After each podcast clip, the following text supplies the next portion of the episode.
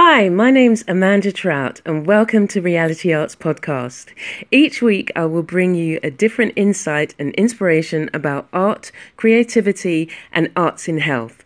Join me as we step out of our comfort zones, unwrap those hidden gems, and move forward in our creative purpose.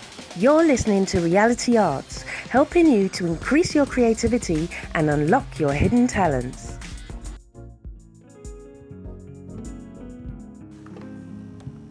Well, hello and welcome to Creating in Faith. Thank you for joining me. My name's Amanda. If this is your first time, and I'm your host today. Creating in Faith is our Monday's episode on the podcast. And when we first started out, okay, well, just kind of a little backstory for those who are new. But when, when I first started out, I was posting three times a week, and you will see um, I did the Creating Faith on Mondays. I did Arts and it was Arts and Wellness Wednesdays at the time, and then inspirational shorts, and then life happened, or life was still happening, but it just got you know you get those periods of time where you um, you can't run with all cylinders firing.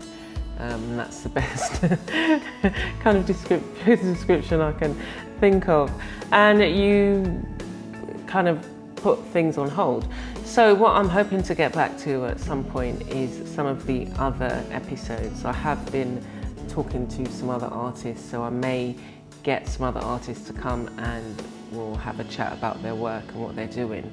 And the other thing is to really give you some more kind of hints and tips in terms of your creative walk. So, hopefully, on Mondays, you get inspired by the word and you start thinking about yourself in a more positive light. And you know, you, you, you get even more things done, or you may have an insight into what I've what has been spoken about and um, yeah it might spark some other ideas so that's really the plan and creating even though you don't feel like it. You have to put some things in place so that when you get those, what some people call blocks or creative block, or you just are really not feeling it because you've got other things, other stressful things happening, you have to put in place something that you can do that will just nurture you. It could be, you know, excuse me, um, yeah, it could be something totally different from what you do, but creative nonetheless. So I have my garden and planting and, you know, sorting out what I want to grow where. And today I found some plants that um, I didn't necessarily plant, but the seeds were there and they've been growing now, and they're actually going to grow into trees, but where they are, they won't be able to reach their tree maturity if I leave them there. So it was just like, oh, that's a nice surprise. So, you know, in terms of creativity across the board, it may be that you listen to some music or you write in your journal or you go and take some photographs, you go closer to nature. So find some things. It's important that you don't just not do anything yeah? So you've got to find something to do that's creative, that's, you know, thing. It could be a hobby that you're interested in, or it could be, you know, just reading a book so that you can still keep those juices flowing. And then before you know it, if you are in one of those kind of valleys, then that's the thing that's going to bring you out. You know, you're not just going to suddenly start. If you've not been doing anything, then um, you're not just going to suddenly start. You need to be keeping those um, cylinders firing, even though it's like you know on a on the I was going to say down low, but you know what I mean, like you know under the surface, so that when you're ready, you are then back inspired. So, after all of that, the um, word for today is kindred.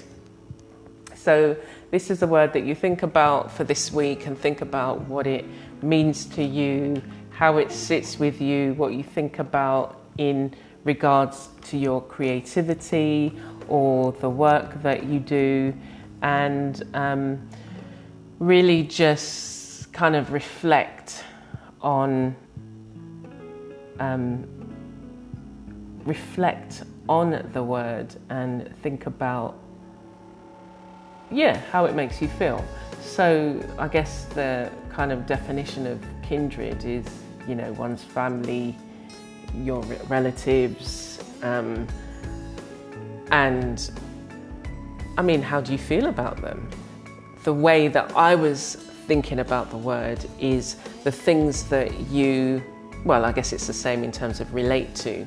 So the things that you relate to on a particular level that make you feel a particular way, that, you know, you, there may be certain supplies, there may be certain art techniques that you do that resonates really, you know, deeply with you, that gives you a sense of, you know, a sense of self, a sense of understanding, a sense of peace.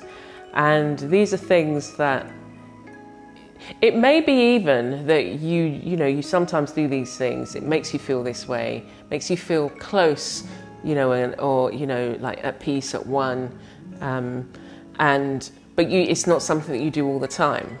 And maybe it is time for you to think about doing that. It may be that you need to incorporate these things more because sometimes it's hard to see what direction we can go in if you don't take a step and look at it objectively, or you know, if you've got some people who are close to you um, that you can ask their advice, or you know, ask what they think, um, and and move yourself into a, a, space of you know because they can make they maybe say you know well when you you know use or when okay let's just use acrylics for an example or, or clay. No I, I I feel more attuned to the clay and creating things in a traditional way.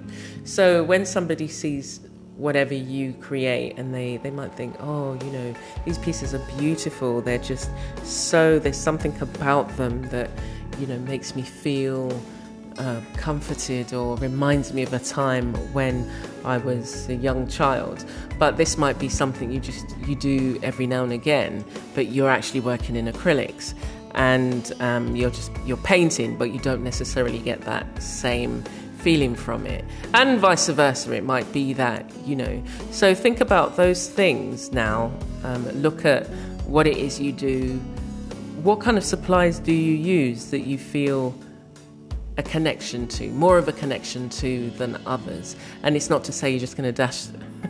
dash the ones you don't because they could be useful tools you know in the bigger picture they could all work together and you know create something you create something you know out of this world magnificent um, and you know so it's it's it maybe is time for you to think about that. If you've been working in a particular medium for a, a long time and you're starting to feel a particular way you're starting to feel disconnected maybe it is time to look at those things that make you feel more connected. And when i think of my example it's with the fabrics. It's for years i you know i did stuff with you know, canvases, painting, and all of that.